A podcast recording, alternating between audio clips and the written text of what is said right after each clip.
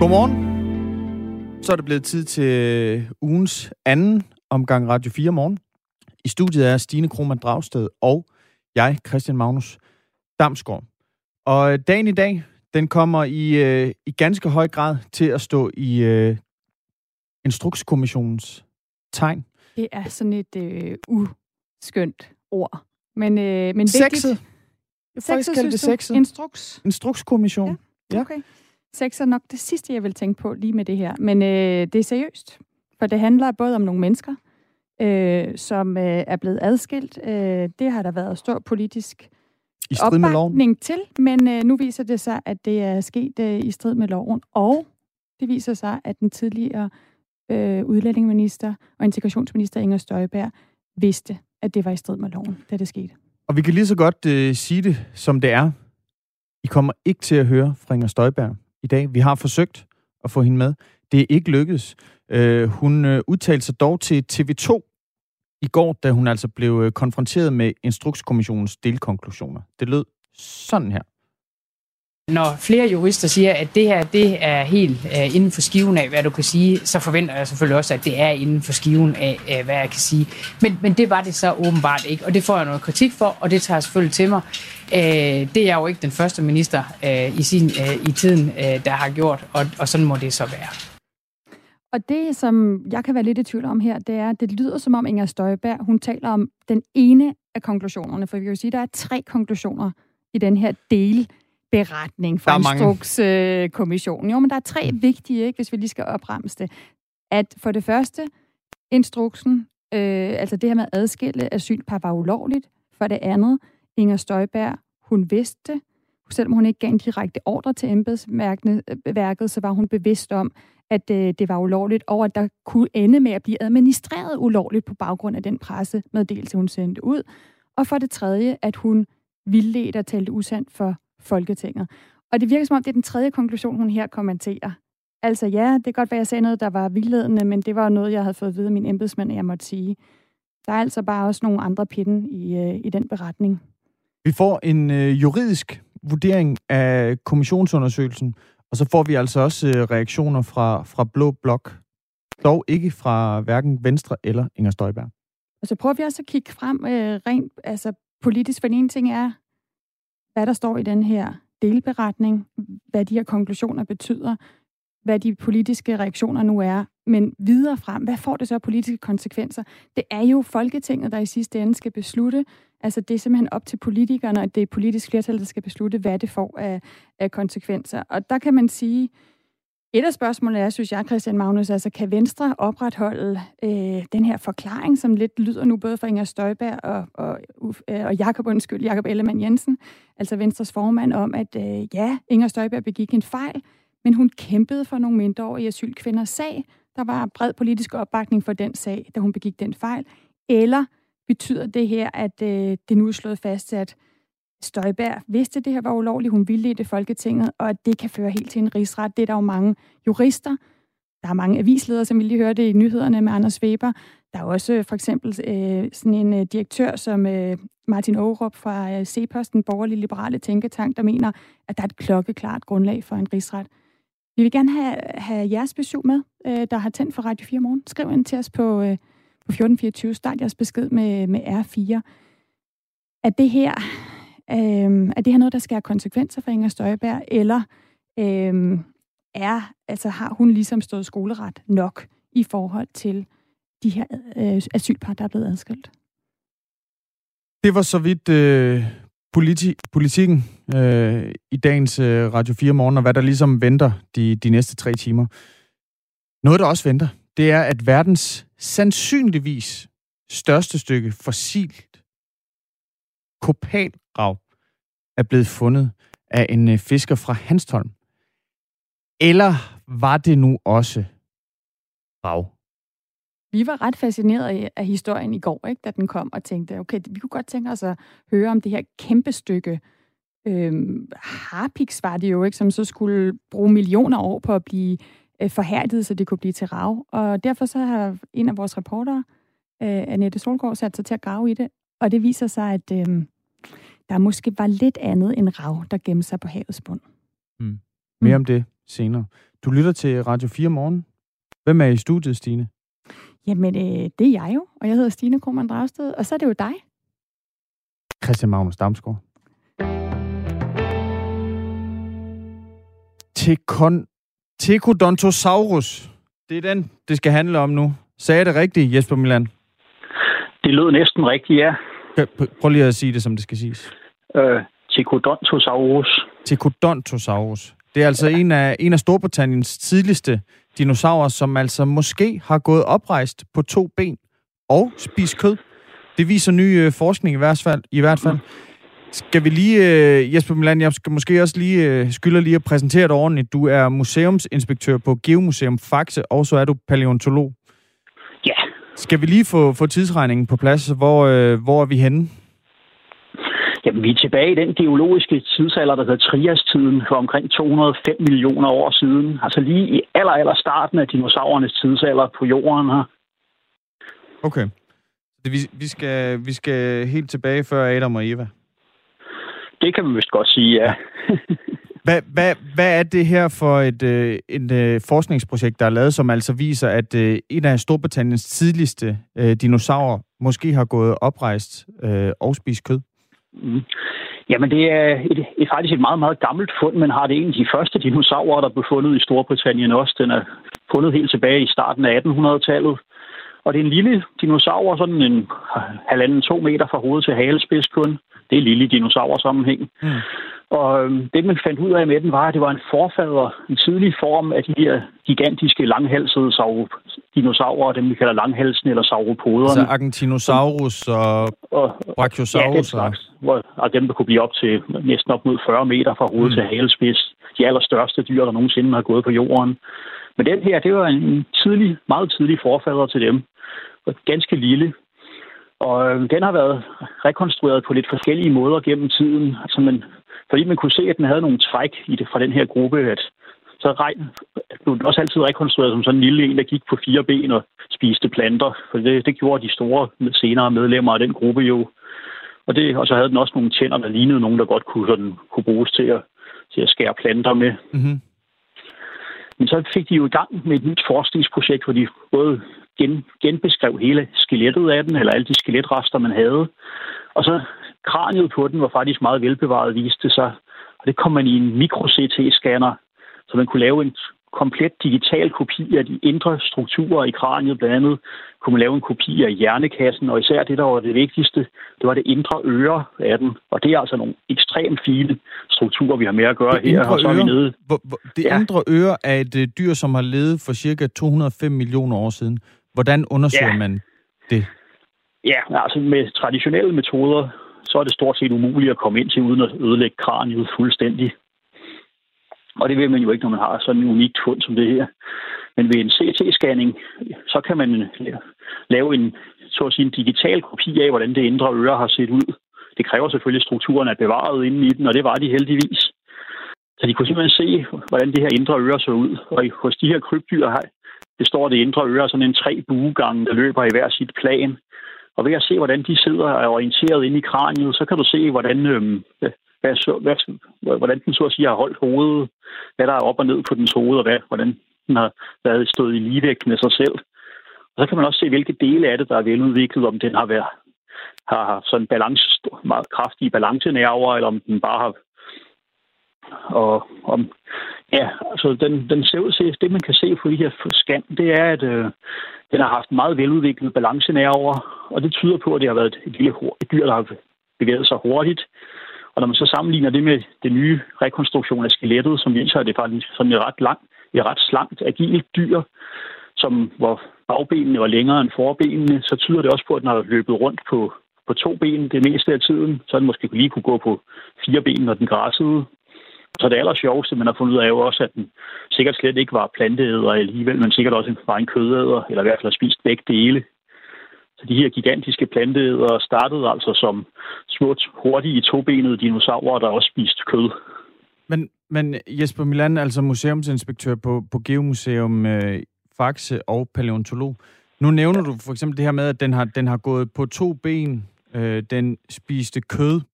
Og det, det får jo en til at tænke meget mere på for eksempel en, en velociraptor, eller en øh, Tyrannosaurus rex, som altså også gik på to ben. Og, mm. og samtidig så nævnte den var forfader til sauropoderne, som altså gik på fire ben og spiste planter. Ja. Ja. Hvordan, hvordan kan det dog... Øh, hvorfor gik det i den retning?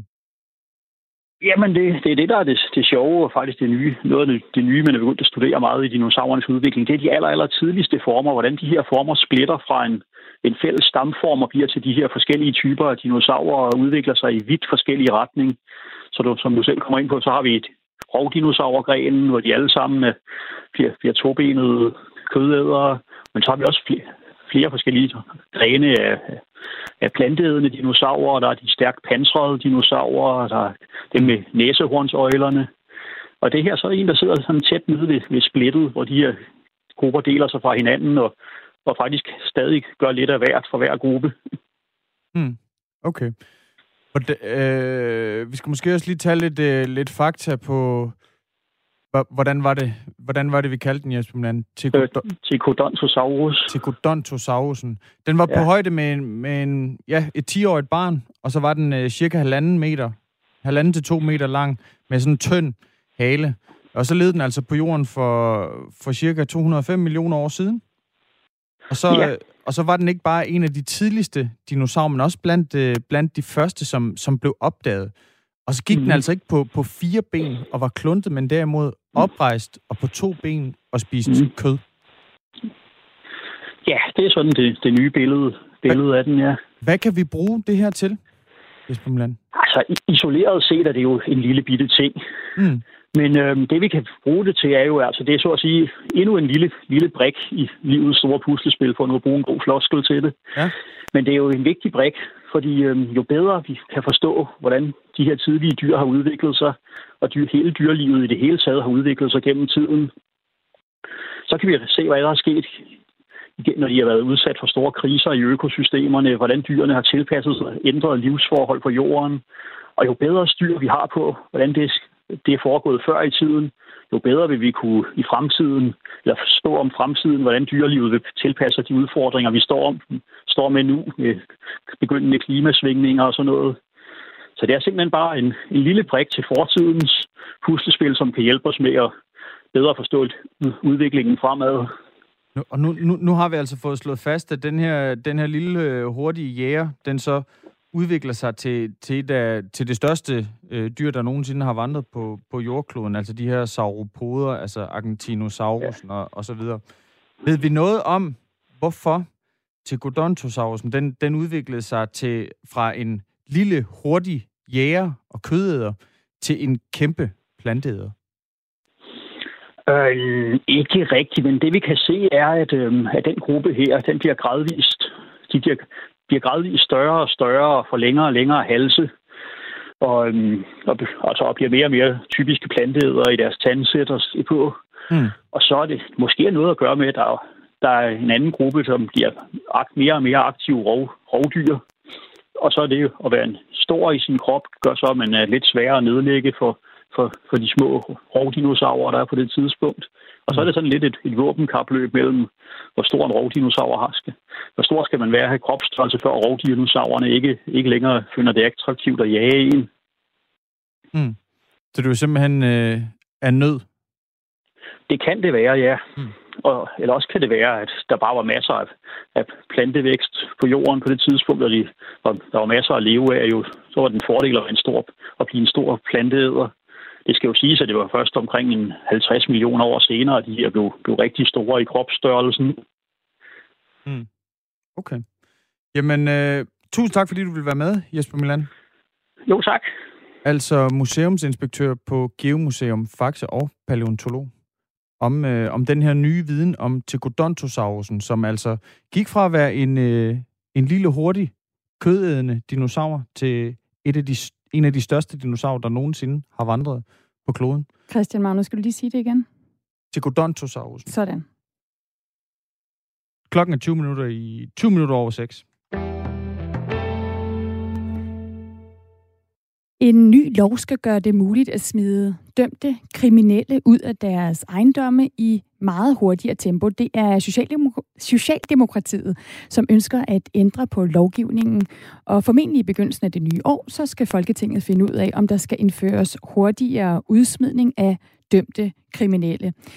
Derudover skal det også være muligt at smide dem, som de her kriminelle bor sammen med, ud.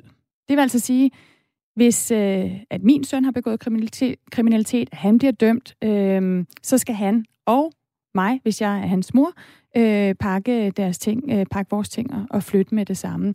Det er ikke øh, første gang, at det er på dagsordenen at øh, den her mulighed med at smide dømte ud af deres lejligheder. Ved øh, Motalavej i Slagelse, der har formanden for områdets boligforening, han er også øh, lokalpolitiker for Venstre, han hedder Ebbe Jens Algren, han har i mange år talt om, at han vil kunne smide de dømte i nabolaget hurtigere ud. Og derfor så har vores reporter Anton Ringdal og Christoffer Christensen taget til netop Motalavej for at undersøge, hvad folk i området synes om det her forslag. Og derfor så skal vi nu øh, åbne for loven for den 15. december i Radio 4, morgens julekalender, jul i ghettoerne. Reporternæsserne er kommet til den magiske Motellavej. Her vil en boligkonge have mulighed for at smide kriminelle drillenisser på porten. Men hvordan vil det påvirke julelandskabet? Velkommen til jul i ghettoerne. Hej, jeg, jeg kommer ind fra Radio 4. Ja. Må jeg spørge dig om noget? Ja, det må du da. Formanden for boligselskabet her, ja. han vil have lavet sådan en lov, så hvis der er en, der begår kriminalitet, en, der bliver dømt ja. i en øh, husstand, så skal hele familien ryge, ja. og det skal ske inden for syv dage, ja. hvis det står til ham.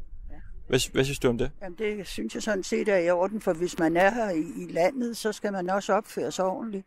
Øhm, og, og det kunne i realiteten også, øh, uanset om hvad nationalitet du har. Øhm, igen igen, hvad er det for en kriminalitet? Ja, han kommer med eksempel som øh, altså, røverier, knivstik, grov vold.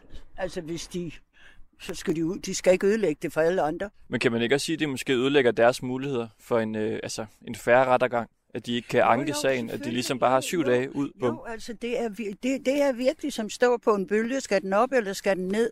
Øh, det kan vi slet ikke blive uenige om, at, at, øh, at det er heller ikke fair. Og hvad hvis nu det er Sønneke, der gør det? Er det så rimeligt, at hans mor også skal, skal flytte, hvis hun ikke har gjort noget?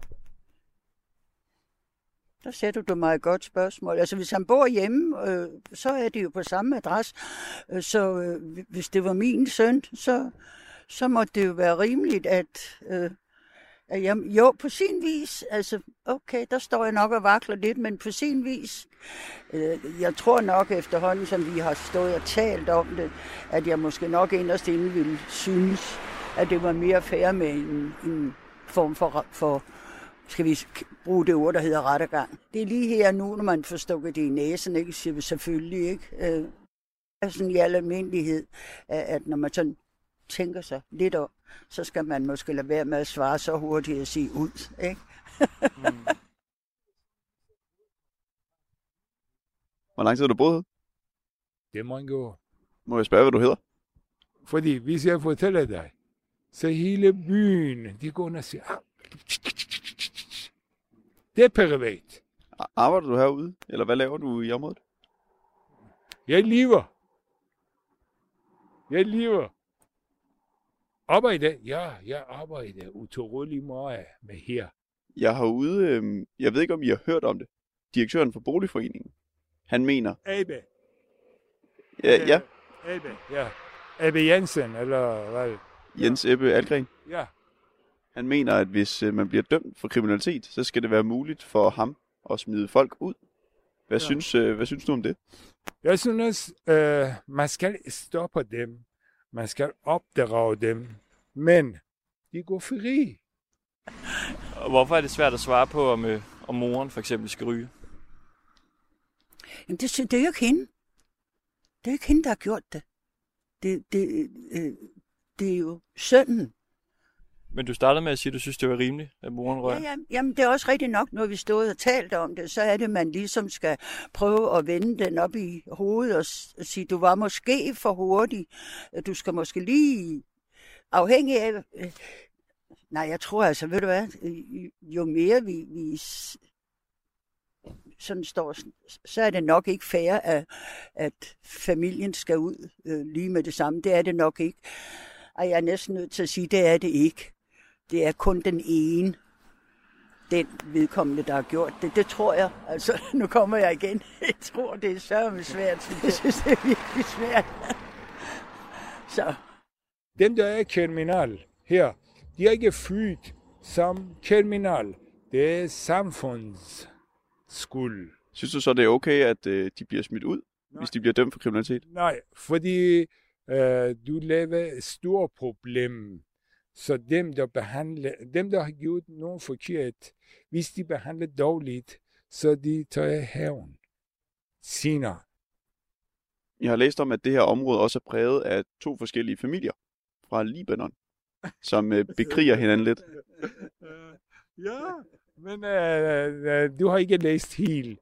Kun lidt. Hvorfor griner I, når jeg spørger ind til den her familie? Fordi, Fejde? fordi når du er snakker, fordi du ved, men ikke helt.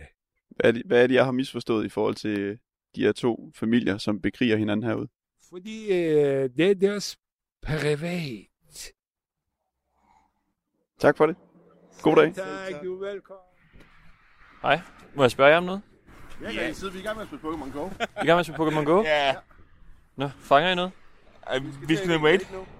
Og så sidder I her på en øh, legeplads Ja. foran blokkene. Der er jo, så dem bare tage jo. Så det, altså, der er ekstra gode Pokémoner her, eller hvad? Det er der. Skal der sagtens, skal der sagtens være. Er det her øh, Montalavej, er det et godt område for Pokémon Go? Ja, det vil jeg sige. Der er mange stops. H- hvad vil det sige? Hvad er et stop? Det er, så du får bolde og potion og, og bær. Hvor lang tid skal I så sidde? Vi er færdige nu. Vi skal bare lige fange den. Hvad, hvad, hvad er du ved at fange så? Den her, så det er det her wait, vi lige har haft. Øh, der kan vi fange de, de dyr, vi kan få. Når, når, vi har fanget dem. Så det er meget godt. Så, Du fik den? ja, det gjorde jeg. Så det var meget godt. Det havde jeg ikke regnet med, at det var det, jeg skulle opdage. Jeg tager herud, at det simpelthen er altså Pokémon Go. Place to be. Ej, men der er mange, der spiller det. Rigtig mange. Det er der. Hvor lang tid skal I spille? Det kan vi gøre i lang tid. Det er noget, jeg... vi er ude gå 4-5 timer på Ja. 4-5 timer? ja, kan vi sagtens. Kan vi sagtens. Hvor lang tid har I spillet nu her? Ja. Og så går I bare rundt her i området? Så går vi bare rundt, og så går vi ind til byen, og ind, ind til mod Føtex og Halskovvej og alt det der. Bare gå. Jamen, øh, god Pokémon-jagt. Jo, tak. God dag. I lige måde. Tak. Det var Anton Ringdal og Christoffer Christensen, som altså ud over at forvente spørgsmålet, om det skal være muligt at smide kriminelle ud fra boligområdet på øh, Motalavej, også fik nogle Pokémon-tips med på vejen. I morgen der åbner vi loven til den øh, 16. december i Radio 4 julekalenderen. Der skal vi netop møde boligformanden ved Motalavej, Ebbe Jens Algren, der altså også er politiker for Venstre. Og vi skal høre, hvorfor han mener, at øh, det skal være muligt at smide dømte og deres familier ud inden for syv dage, uden at de kan anke sagen. Og Stine, her da vi øh, indledte Radio 4 morgen, her til morgen, der, øh, der efterlyste du jo sms'er på den, på, på den store historie, store politiske historie, som vi har her til morgen. Altså den øh, kommissionsundersøgelse af Inger Støjberg og den instruks, øh, hun gav om at adskille øh, asylpar, øh, hvoraf øh, den ene var, var mindreårig. Og der er kommet godt gang i sms'en. Ja, det jeg efterlyste, det var jo, altså nu kan vi sige, nu har vi jo en vurdering fra øh, den her delberetning for kommissionen, som, øh, som handler om, øh, hvad Inger Støjberg vidste og ikke vidste. Og nu er det næste spørgsmål, jo, hvad bliver de politiske konsekvenser? Fordi en ting er, er jura, og noget andet er, er politiske øh, beslutninger. Det er jo sidste ende politikerne, der skal beslutte, hvad konsekvenserne skal være. Der er blandt andet øh, en øh, lytter, der har skrevet ind på 1424, startet sin besked med R4. Støjberg skal ikke have en næse, hun skal have en medalje. Det er Paul, der har skrevet det. Ja, øh, Mariem, hun skriver, nu får Inger Støjberg opbakning fra både Dansk Folkeparti og Nye Borgerlige igen, igen. Så længe det gavner deres fremmedfjendske holdninger, bliver det aldrig lovbrud i deres øjne, og samtlige partier råber højt om Ming-sagen. Hyggeleri, når det er værst. Og lad os, øh, lad os tage nogle flere sms'er. Er der lige en, jeg synes, vi skal have med? Kan vi ikke nå den? Nej, det kan vi ikke. Vi tager den på vi den tager anden den på den anden side okay. af nyhederne. Vi overlader den til dig, Anders Weber.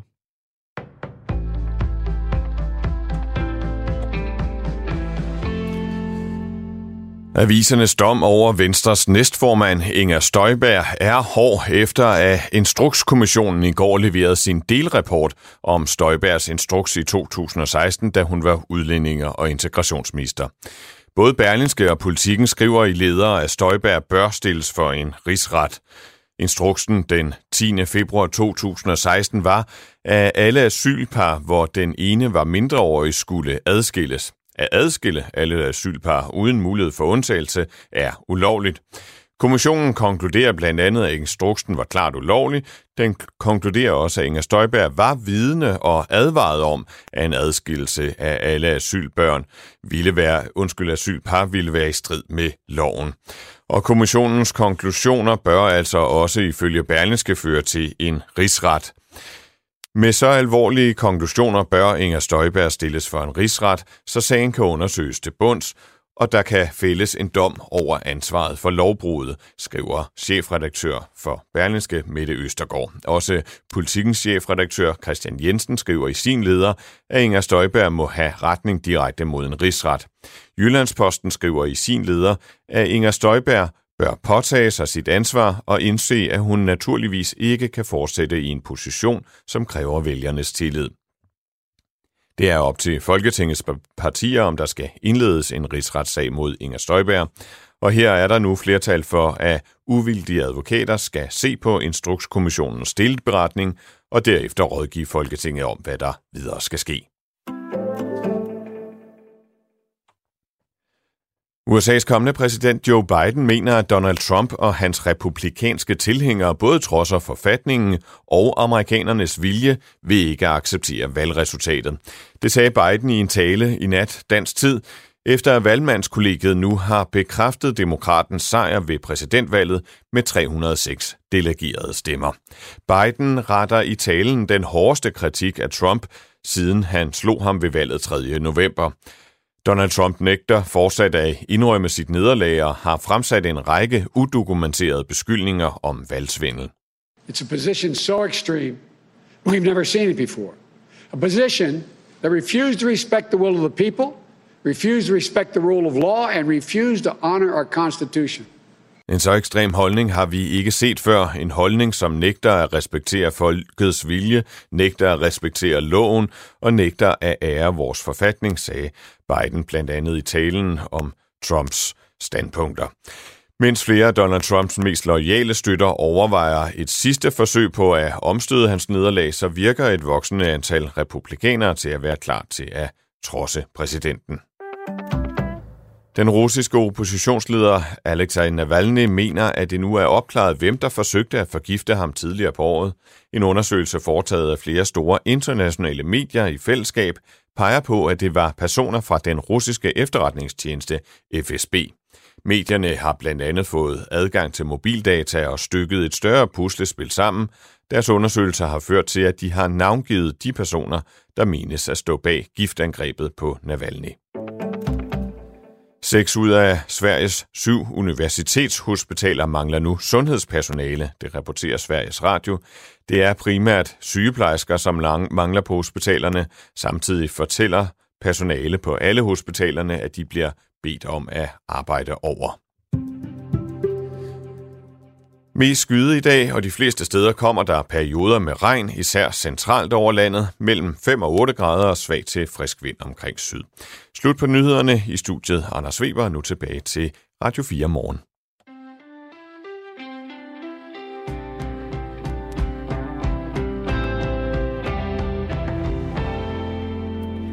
Anders Weber er tilbage med nyhederne klokken helt, og det er øh, Stine Krummernd Dragsted og Christian Magnus Damsgaard, der sidder her i Radio 4 morgenstudiet og leverer historier imellem øh, nyhederne.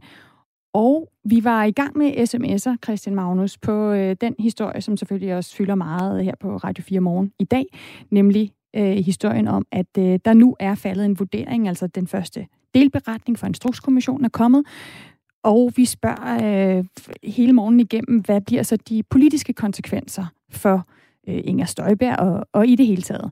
Og der er mange af jer, der har skrevet ind øh, på, på 1424, og jeg vil bare lige finde den første, der røg ind her. Øhm, husk at, lige tilføje, husk at skrive R4 ja. først. Ellers så, så kommer den ikke ind i øh, centraladministrationen herinde det er øh, på Banegårdspladsen i Man tager sin telefon, taster R4, giver sin mening, holdning, besøg med, og så skyder man den afsted til 1424. Så sidder mig og Christian Magnus og læser den herinde. Det har Bjarke gjort, og han skriver, Godmorgen, det er synd for Inger, at hun har været så meget igennem, men jeg vil da give Christian Magnus ret i, at Inger er sexet. Ah, hov, hov, øh, Bjarke fra Vestjylland. Du sagde var, to ord, ikke? Du sagde sexet og Inger. Ja, det var godt nok ikke i sammensætning, og jeg tror, det var et nyt afsnit. Det var fordi, øh, du, du, Stine, du nævnte øh, den her instrukskommission. Ja. Og så nævnte du, at det, det lød måske lidt tørt og ja. lidt kedeligt. Og så sagde jeg bare, at det lød sexet. Det var nemlig det, du sagde. Men ja. altså, Bjarke skal jo have lov til at synes, at Inger Støjberg er sexet. Ja, absolut. Ja. absolut. Det, står, det står hvem som helst for at have deres øh, holdninger. Øhm... Susanne skriver, øh, en aldeles og tåbelig og overflødig spild af tid og penge. Jeg er sikker på, at folket står bag Inger Støjberg. Det er langt værre med Mette Frederiksens brud af grundloven. Og, ja. og det, er jo, det, det er jo sjovt det her, fordi at altså, nogen mener, at at øh, den instruks, som øh, regeringen gav til landets minkavler om at slå minkene ned på baggrund af den her muterede form for coronavirus, nogen mener, at den instruks, som jo også viste sig at være ulovlig, og som man også fortsat med at udføre, selv om man fandt ud af, at det var ulovligt. Nogle mener, at det er værre end det, Inger Støjberg har gjort i sin tid som øh, udlændinge- og integrationsminister. Øh, altså hvor hun også øh, opfordrer til at udsende en pressemeddelelse, hvor, øh, hvor det fremgik af, at alle asylpar, hvoraf den ene var mindreårig, de skulle adskilles. Det fortsatte man også med at gøre, selvom øh, man fandt ud af, at det var ulovligt. Og det, der ligesom synes at skille folk, det er, det er jo sådan lidt, hvor man ligger politisk.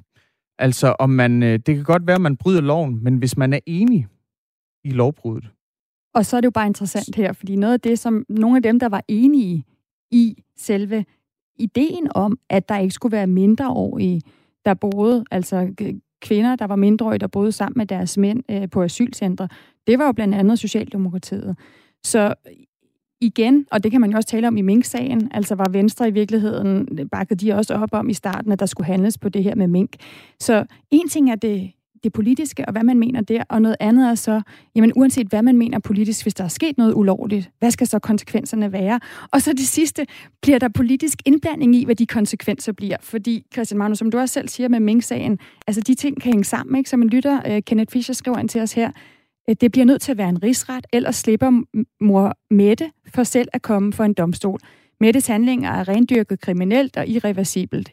Inger handlede helt korrekt, og det eneste, der skete, var, at nogle par var adskilt i få måneder. Inger er en held, skriver Kenneth Fischer altså. Godmorgen. Hurra. Det var godt for Socialdemokraterne, at afgørelsen på den sag kom nu og fjernede fokus fra minkskandalen og de ulovligheder, der skete der. Uanset om handlingen var ulovlig, kan det ikke være rigtigt, at børn må være gift med ældre mænd i Danmark. Jakob Ellemann må gå af og overlade pladsen til Inger Støjberg.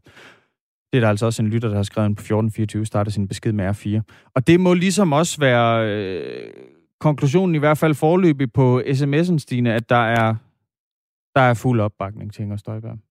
Til Næsten trods, fuld opbakning. Jeg tror, vi havde en, der... Til, til trods for, ja. at, øh, at hun ja. altså har og hendes ministerium har handlet øh, ulovligt og i strid med, med blandt andet børnekonventionen.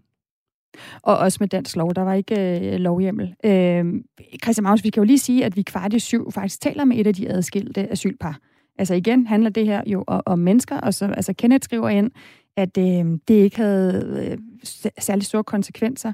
Øh, en af, et af de par, der blev adskilt, det var Aya Shaban på 16 år og Rami Younes på 25 år, som øh, vi talte med øh, for noget tid siden, og nu har talt med igen om, øh, hvad deres reaktion er på den her øh, vurdering fra Instrukskommissionen. Og det er altså cirka halv otte at du kan høre fra, fra det asylpar her. Okay, det... Klokken, den er, øh, den er 20 minutter i syv. Verdens sandsynligvis største stykke fossilt kopal øh, er blevet fundet i dansk farvand. Det har auktionshuset Laurits skrevet i, i versaler og i en meget begejstret pressemeddelelse. Her der kan man læse et kopalstykke, som altså det her forstadie til rav, på intet mindre end 275 kilo, er blevet sat til salg og vurderet til ca. 300.000 kroner. Efter en øh, dansk fisker fra Hanstholm fik den her klump i sit, øh, sit fiskenet. Laurits.com de skriver også, at auktionshuset har, citat, samarbejdet med kyndige geologer fra Naturhistorisk Museum i Aarhus, der har undersøgt dette sjældne og betagende værk fra naturens hånd. Geologerne estimerer, at det gigantiske fossile kopalstykke stammer fra slutningen af sidste istid, og dermed er 20.000 år gammelt. Citat slut. Og det lyder jo som noget af et fund. Der er bare et lille bitte, bitte problem. Det er nemlig, at den højt vurderede klump højst sandsynligt ikke har noget som helst med rav at gøre. Naturhistorisk Museum i Aarhus, de har hverken undersøgt eller bekræftet ægtheden, og de omtalte geologer, som uh, Lauts.com altså uh, annoncerede med, de er, de får øvrigt heller ikke geologer. I går aftes, der stansede auktionshuset Lauts.com så salget af, af den her klump. Godmorgen, Anders Let Damgaard. Godmorgen. Du er jamen, ravekspert, og så er du formand for den danske ravklub. Det er jeg nemlig. Da vi, da vi ringede til dig i går, der var det egentlig, fordi vi troede, at du ville være helt vildt begejstret for det, ja. for det fund her, som altså bliver omtalt som verdens største, verdens måske største klumprav. Du er bare ikke lige så imponeret. Nej. Nej, og det er egentlig gang på gang ved det her ved Laurits, fordi de har lavet så mange fejl nu gennem årene på det her område med rav. For eksempel kan jeg lige nu sige, at jeg lige vil ind og tjekke deres øh, katalog derinde. De har endnu et stykke til salg. Ja. 37 kilo er det på, vurderet til at være 20 millioner år gammelt. Det har intet med rav at gøre. Det er et ligegyldigt stykke. Det har form som en, øh, næsten, næsten en bøtte maling, øh, som de også sælger som rav. Hvor ved du fra, at det, det, det er Hvordan, hvordan kan du vide det? Det kan være svært at sige, men, men når man ser på noget, så er man ikke i tvivl, hvis man ved, hvad man ser på. Det her, det har en gullig til en sortlig tone. Det er halvgennemsigtigt. Overfladen tager ikke imod en polering. Du kan se, at den er stadigvæk sådan lidt roagtig i det. Stykket, det springer og knækker. Der er ingen ligheder med rav. Mm. Og rav, det, øh, hvis vi lige skal slå det helt fast, hvad er det, hvad er det rav er, Anders Lidt Damgaard? Rav, det er 20 millioner år gammelt harpiks, som har bevaret, været bevaret nede i jorden, gerne under nogle, nogle gode forhold, hvor der ikke har været for meget luft eller sollys.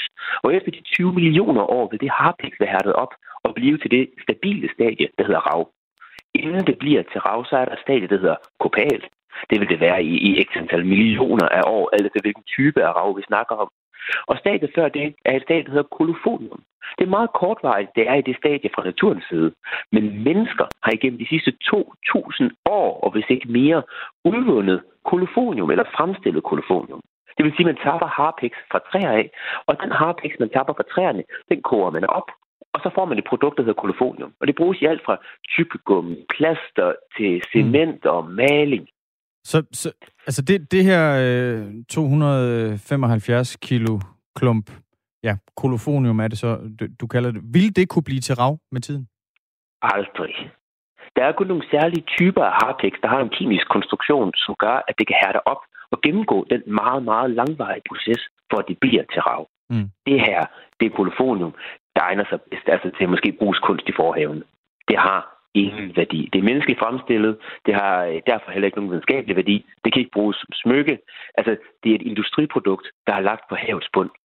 Og der er ingen tvivl, når man ser på det. Man kan se, hvordan det smeltede ned over pallen. Altså, mm. Øh, jeg, jeg er forbløffet. Mm. Sam- samlingsansvarlig på Naturhistorisk Museum i, i Aarhus, Hans Viborg Christensen, han sammenligner øh, den her forskel på, på kopal, som altså er det her for, øh, forstadie til rav, og kolofonium, det sammenligner han med, med den forskel, der er med, med diamanter, mellem diamanter og kul. Prøv lige at høre med her. Jamen, fuldstændig. Det består af kul, og det gør en grillbriket fra din grill også. Det er det samme råmateriale, men det er to forskellige øh, slutresultater. Og det er det her også.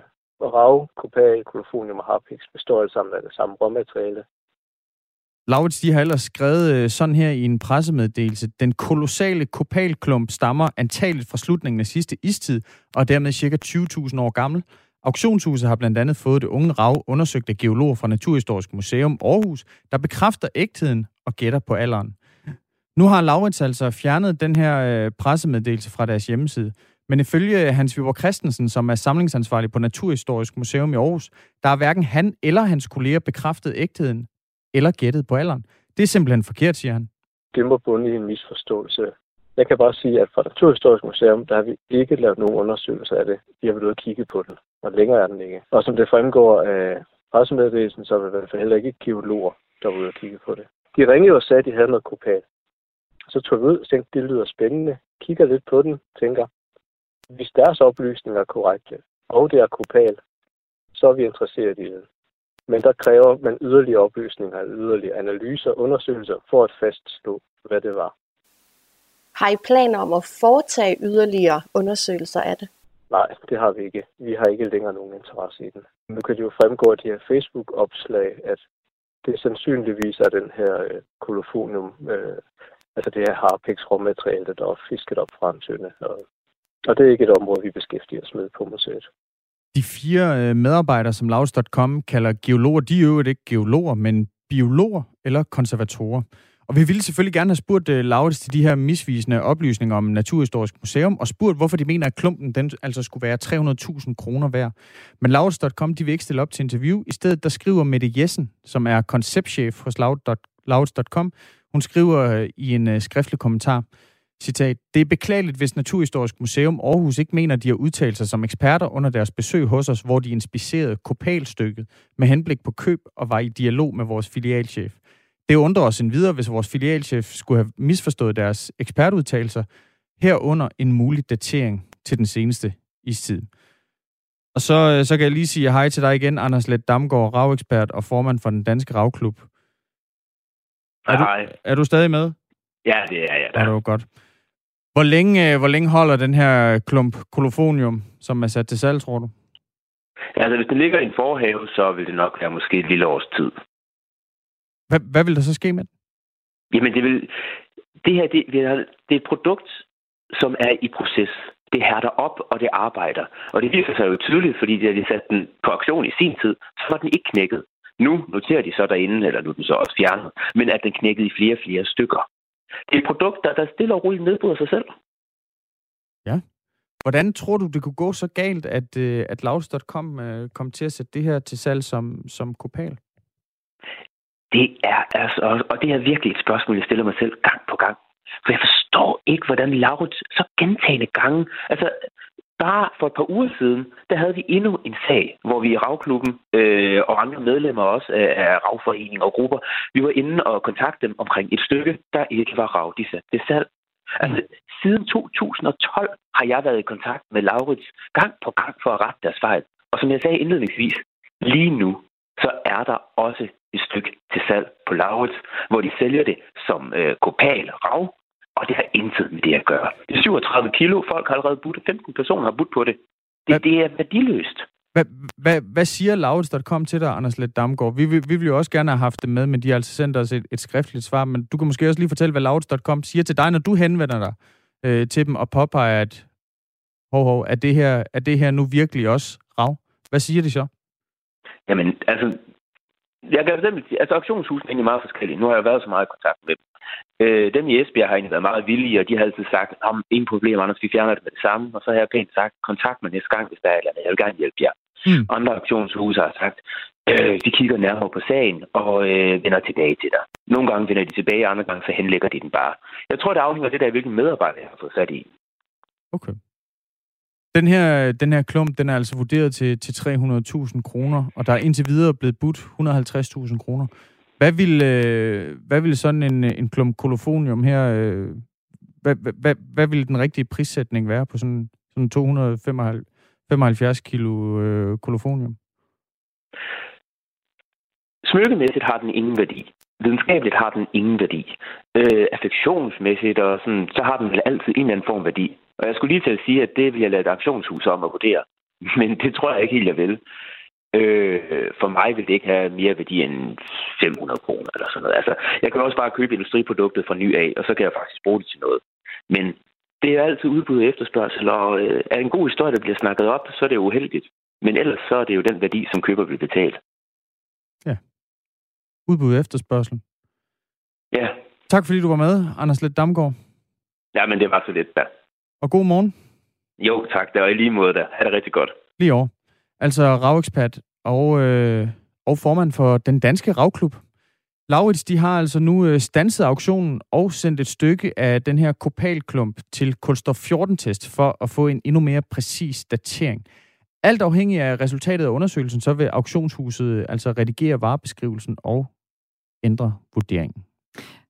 Og Christian Magnus, vi kan lige sige, at vi, vi rækker ud til Laurits igen for at høre øh, deres svar på det her nye stykke rav, som Anders Let Damgaard nu øh, påpeger stadig ligger på hjemmesiden til auktion. Som altså ikke er det her 275 klumps øh, kolofonium, men altså skulle være et andet. Det har vi selvfølgelig ikke lige øh, haft mulighed for at, at kigge efter i sømne. Det, øh, vi har, øh, vi har Sandemand og Fris Lange i kædeldragterne ude i redaktionslokalet. De er ved at finde ud af, hvad der er op og ned. KM, du har set det her stykke. Du har set et billede af det. Synes du, øh, var det noget, du ville have liggende derhjemme?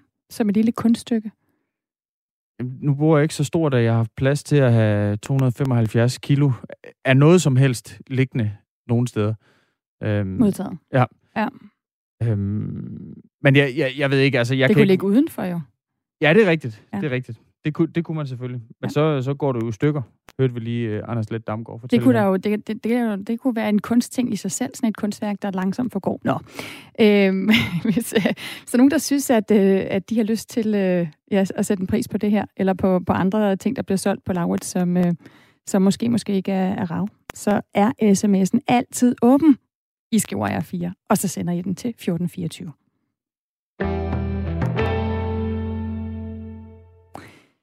Du har muligvis, højst sandsynligt ikke, men muligvis fået en besked om, at du skal testes for coronavirus, fordi du har været i tæt kontakt med en person, der efterfølgende er blevet testet positiv. Øhm, jeg har prøvet det en gang, Christian Magnus, jeg ved ikke, om du har prøvet det. Har du den der smittestop-app?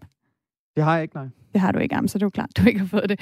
Øh, jeg fik den jo downloadet, øh, da vi havde et interview med en, øh, en minister, som synes, det var lidt uansvarligt, at jeg ikke havde den. Så, så jeg har den faktisk, og den eneste gang, hvor jeg har fået en, øh, en besked om, at øh, jeg har været i nærkontakt med en, det, øh, det var, mens jeg stod i kø for at få en test øh, til corona. Og, og det er jo det kan man måske godt forstå. Man kan stå ret lang tid i kø i øjeblikket, og der kan jo være nogen, der står i den kø, som, som, også, øh, som også har corona. Men altså, nu siger jeg højst sandsynligt ikke, at det her med at få en besked øh, om, at, øh, at, at skulle testes for, for corona, fordi Danmark jo netop har fået kritik for det her med, at vores øh, system om at øh, opspore folk, der kan have været udsat for smittefare, at det simpelthen er for ineffektivt. I Sydkorea derimod, der har de haft et ret effektivt system, hvor de har været i stand til at øh, finde ud af, hvornår folk er blevet smittet, og hvor mange de har været i kontakt med. Det skal vi høre lidt mere om nu, og det skal du hjælpe os med at fortælle om, Morten Søndergaard. Pæn goddag, pæn godmorgen. Godmorgen også til dig. Jeg ved ikke, hvad er klokken over i Seoul? Ej, den er ved at være tre om eftermiddagen, så ikke så meget morgen her længere. Ikke så meget morgen. Til gengæld en masse sol, kan jeg se, i modsætning til, hvad vi venter her. Ja, det er dejligt skønt. Der er skyfri himmel i øjeblikket. Sådan er det, når man bor i Seoul i Sydkorea.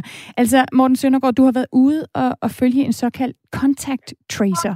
Altså sådan en, der skal opsnuse smittedes rejsemønstre og, og kontakter. Prøv lige at fortælle, hvorfor Sydkoreas måde at, at finde folks øh, kontakter er bedre end øh, her i Danmark. Ja, altså det skyldes jo egentlig den måde, Sydkorea ligesom har valgt at gribe det an på, som er meget anderledes end i Danmark. I Danmark er det meget op til folk selv. Altså, jamen, der er den der smittestop-app, men ellers er det op til folk selv ligesom at kontakte deres nære kontakter. Øh, og ifølge en opgørelse af WHO, Verdenssundhedsorganisationen, så er det omkring øh, jeg tror, det var tre personer, som, som smittede, ligesom kontaktede selv. Øh, og det er ikke nok for ligesom at finde ud af, hvor mange man egentlig har været i kontakt med. Men øh, i Sydkorea, der er det myndighederne, der ligesom har taget den opgave og øh, kontakter folk. Og de har ret mange beføjelser og mange muligheder for ligesom at finde ud af, hvem du egentlig har været i kontakt med. Og det er noget, som øh, ham, der hedder Lim Dong Chon, det er hans arbejde i øjeblikket. Det er ligesom at finde ud af, jamen hvis du bliver smittet, hvor mange mennesker har du så været i kontakt med? Altså, hvad, undskyld, han er sådan en, øh, et overhoved for de her øh, kontaktopsporere. Ja, lige præcis. Han er sådan en contact tracer. Altså, han er ham, som, som, som finder ud af, jamen, han kan for eksempel øh, kigge dit øh, kreditkorthistorik igennem for at finde ud af, hvor har du været på øh, specifikke tidspunkter, og hvis øh, det bliver nødvendigt, så kan han endda også kigge din telefons GPS-data igennem, for ligesom at følge dig, hvor du har været.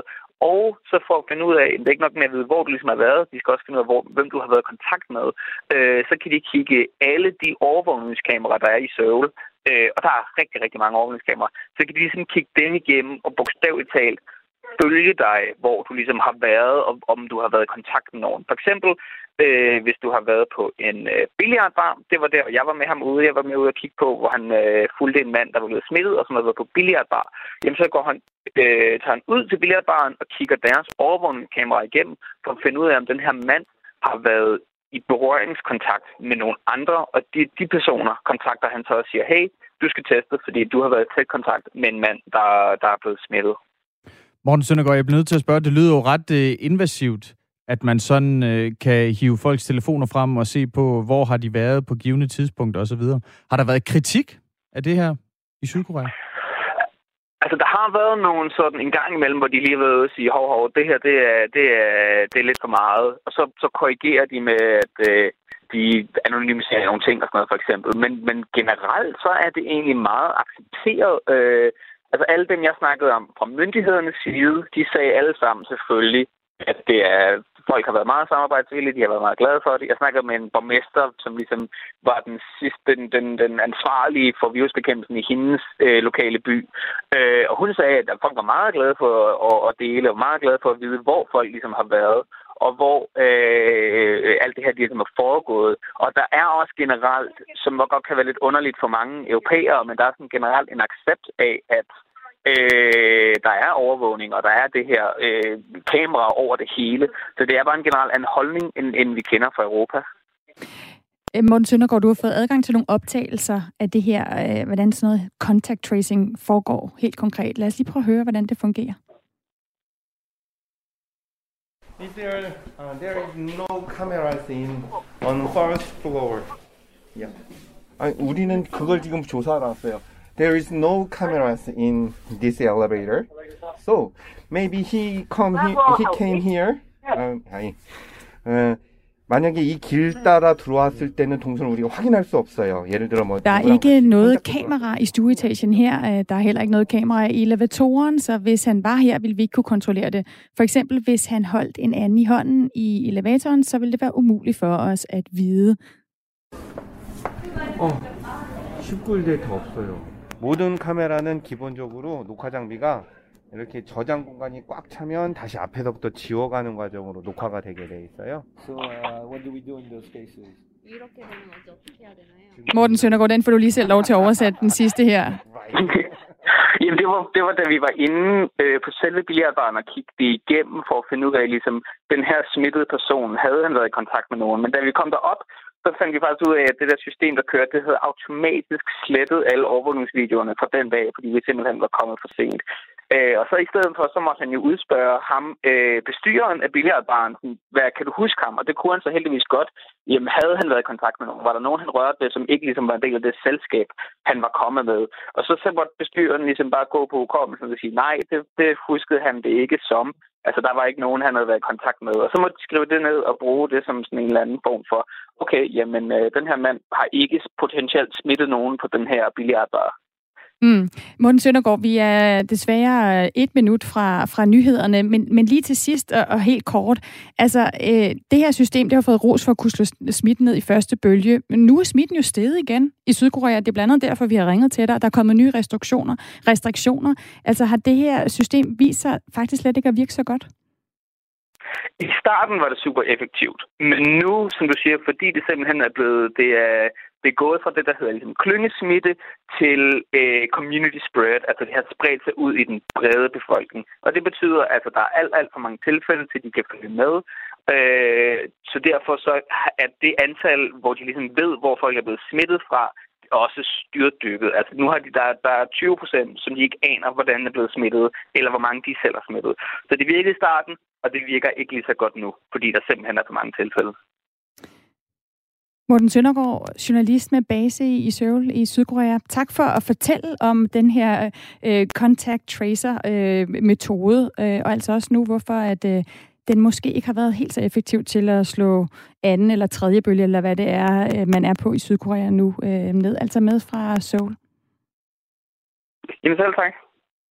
Nu er der nyheder her på Radio 4 med Anders Weber.